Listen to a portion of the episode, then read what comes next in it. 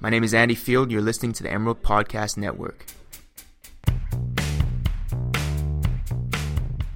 Hey guys, this is Emily Garcia with the Idea Industry series. I'm here with Zach Moss from the Daily Emerald, and today we're going to be talking about the Olympics and how Nike has changed the way advertising affects the Olympics to date. So, quick question for you, Zach. Yes. True or false? Nike is the official sponsor of the Olympics. Well, given the fact that I was originally going to say originally going to say true, but I feel like there's going to be some weird twist. So I'm going to say false. You are correct. Yes. Um, Yes. Fun fact for all of you Nike is not an official sponsor of the Olympics. So, where do we as individuals and consumers get this idea, you ask? Well, it's actually from the 1984 Olympics that were held in LA. Now, you're probably familiar with the myth about LA traffic being the worst in the world. More or less. Yeah. Yeah, well, next to Beijing and China. Well, back in 1984, LA hosted the Olympics. Now, the rules back then for the Olympics were very strict. It's based on the Rule 40, which is a clause designed by the Olympic Committee that is used to protect the official Olympics brand and symbol. Now, the Olympics are all about bringing people together, and if you have too much advertising going on, you're tearing people apart. You're basically having brands compete and Yeah. take away from the Olympics. So they had these really strict rules in place which prohibited any unauthorized sponsorship or any unauthorized advertising happening within the Olympic Village. So, on the way into the Olympic Coliseum, there were these huge buildings that, you know, were beside the freeway, beside the interstate, and there was no space. And yet you had all of these crowds going into the Olympic Coliseum looking at these buildings all the time. Okay. So the media planners saw this blank white space and decided, why don't we throw up these larger than life murals of Nike athletes who are competing in the Olympics wearing official Nike gear and have the Nike logo So across it. so essentially you're telling us that they're not advertising air quotes, but they're allowed to be near that proximity and have the athletes wear whatever it is that they're advertising. Basically, so what happened in this situation is you have the Olympic Village. Okay. And so imagine the Olympic Village as a radius or a circle, like yes. out of bounds, stuff like that. So in the Olympic Village, you have a bubble where all of the brands you see, all of the advertisements you see are those of the official Olympic sponsors. So like Panasonic, Adidas. So they're official. So they're the only ones who are allowed inside the Olympics to advertise. Yes. Wow. So Nike was not a part of that select group. So then you have the rest of the world that is not in the bubble. Okay. So Nike was smart enough to advertise all the way up until that bubble. So everything they see up until the Olympics are things that they advertise up until the point where they actually get into this sphere where the Olympics had taken hold of, and then it's the official sponsors. That's catchy. Wow. Mm-hmm. Yeah. So okay. Nike ambushed Adidas, Reebok, and Converse, who were the official sponsors that year. They ambushed their entire advertising. And from now on, everybody, when they think the Olympics, they think Nike, right? Especially since we're in Eugene, Tracktown, USA, Nike City, next to Beaverton. And so you have famous athletes like Ashton Eaton, wears Nike, Devin Allen, wears Nike. A lot of the big guys wear Nike. Yeah, everybody knows that. Yeah, Nike, just do it, man. And they do it right at the Olympics. But here's the thing the Olympics has to protect their brand because the Olympics is also a brand in itself. Mm-hmm. So that's where the Rule 40 came in. Yet Nike just blew that out of the water. Just like, It's pretty slick. yeah, there's a reason why everybody wants to work at Nike. They are smart. But the truth is, the Rule 40 is now getting a little bit more lenient. So because Nike didn't just take over the 1984 Olympics, they also took over the 2012 Olympics. Um, I actually had the pleasure of speaking with the art director and the writer behind the work that was done for the 2012 Olympics by Nike. And when they got their brief, because they were not an official sponsor, they were not allowed to use the term London, England, Olympics, uh, perseverance, like all of these different key phrases that were tying in To the Olympics. to the itself. Olympics. Okay. So this is what's so cool is the art director actually looked at the writer and said, "Hey, did you realize there's more than one London in the world?" And so they actually did this entire campaign where they focused on the young up and coming athletes in these areas that are London, just not London, England. And they created an amazing ad campaign. And once again, leading right up to the Olympics, blew the Olympic competitors who were the actual sponsors out of the water. Okay. Wow. So they've done this twice. So Nike is dominating the Olympic field. So finally, in this most recent Olympics, you notice that all of the athletes were able to wear different brands of clothing and stuff like that and compete. Well, you also had ads being featured that used the athletes. Now, up until that point, that wasn't considered right. In fact, the Olympic Committee was very strict to make sure that the athletes who participated in the games were only being used by the sponsors in their advertising. But if you noticed, like me, I'm a huge Final Five gymnastics fan. Simone Biles appeared in the Tide commercials. Did you see that? Yeah, The- I actually I did. yeah. So, fun fact: um, Simone Biles was sponsored by the Johnson and Johnson company, who mm-hmm. owns Tide.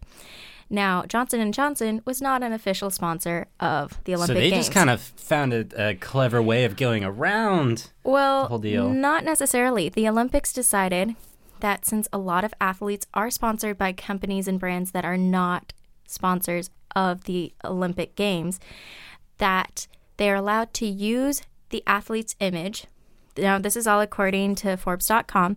You are allowed to use the image of the athlete if you sign the athlete at least four months in advance before they were announced as being a part of the Olympic team. So Tide had done that already. Johnson and Johnson had already sponsored Simone Biles. So they were able to use advertisements with Simone in the Olympics both before, during, and after the Olympics. Essentially, they they do they almost guess like assume that she's going to be one of the people who are going to be in the top later on, and just invest a lot of their money into her, hoping that she's going to be the one. Oh, yeah, basically. Or, you know, that Beats by Dr. Dre? Yeah. they gave as gifts headsets to the US team, knowing full well that the US basketball team is going to go out onto the court wearing those Beats by Dr. Dre headphones before the game. So they were smart enough to give those in and they got product placement in the Olympics. Oh yeah, the basketball team. I mean, that's an easy one. I think we could have all guessed that they were going to dominate. Yeah, but you got to understand brands are looking for the next best thing. They're looking for the cutting edge thing. And let's be honest, Simone Biles is kicking butt in her gymnastics. Like, Oh yeah. Gymnastics is a really popular thing to watch. And you got legends like Shawn Johnson, Nastia Liukin, all of those guys.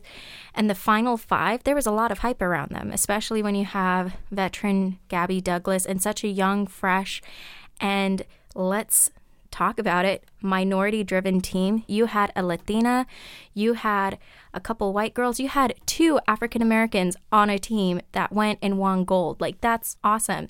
Johnson and johnson saw that opportunity and they took it.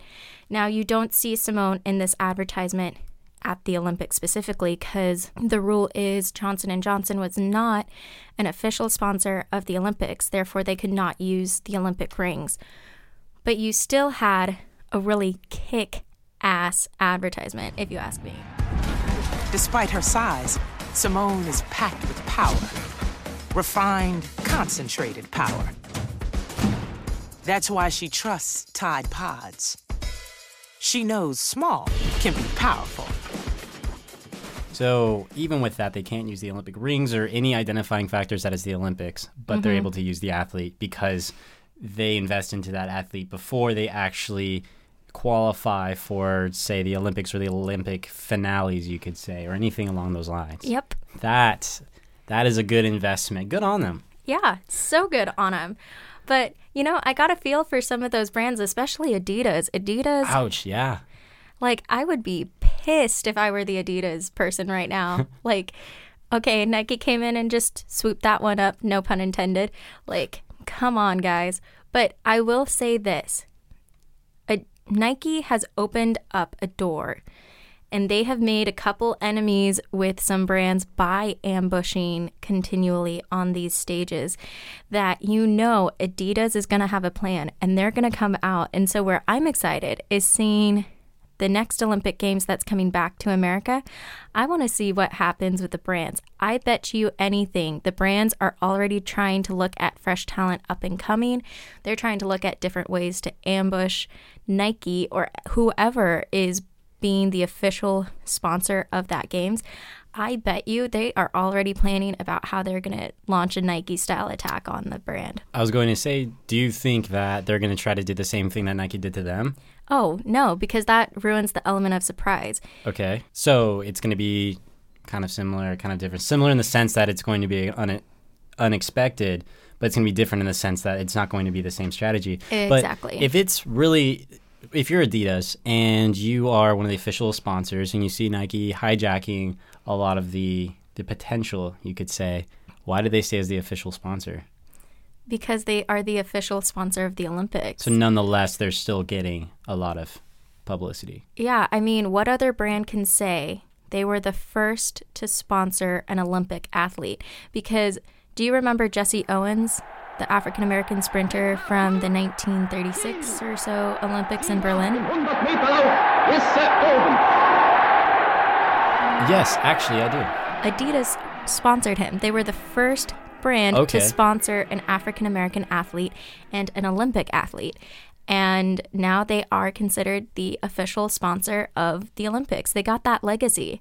And if I were Adidas, I would be trying to pull back on those historical milestones they've accomplished when looking forward to the next Olympics because they got to step up their game. And you bet damn well they are stepping up their game, trying to figure out how they are going to beat whatever brand is going to try and sabotage their Olympic moment.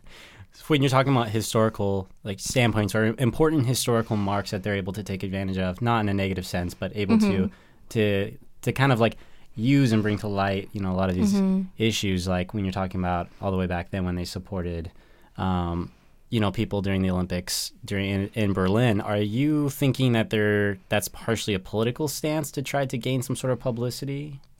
Potentially, we can't go back in time and see what their ultimate the founders, yeah, yeah. But the fact that they did that makes it so unique that I would love to see them paying homage to that, especially now seeing how the United States elections turned out, America needs some hope and some sort of positive brand work happening where brands are being the ones stepping up to make a change. Oh yeah, in culture. How how are they even going to brand some of these these issues now because of how how separated they are? That's going to be very interesting. They're going to have to be very strategic with how they're going to market themselves with these historical um, milestones, you could say mm-hmm. almost, and especially with the the the America that we have now, how they're oh, going yeah. to deal with that. I'm going to be interested to see how they how they try to approach this situation. And the best way to do it, the best advertisers, I will just say this and then wrap ourselves up, is the best way our advertising industry can move our culture and our country forward is taking moments like the Olympics, where we're already brought together to make a stand and say, just like they did back in the 1930s during the Berlin Games, we will not discriminate against anyone by their race, by their sexual orientation, or by their gender, and just honor the athlete, which is how our culture should be, just in general, honor everyone. But you know dang well that no matter what happens, whoever is the official Olympics sponsor is going to kind of have a target on their back for two reasons. They need to make a cultural statement for our country as well as the world, but they also got to make sure they keep Nike in check, or at least Nike, you be the one who makes the statement. So, you know what? I think you have a great point. I guess we'll see how this moves forward. And, you know, regardless, they're all going to have to check themselves. Oh, yeah. Oh, for sure, for sure. Maybe get some Teflon around that Olympic bubble, help them yeah. out a little bit. Well, that is about time for us. Thank you so much for listening, guys. Catch you next week. If you want to follow us on Twitter, my name is Emily Garcia. You can find me at at Emily underscore Kalei, K A L E I. My name is Zach Moss. If you want to follow me on Twitter, my Twitter name is at Zach Moss6.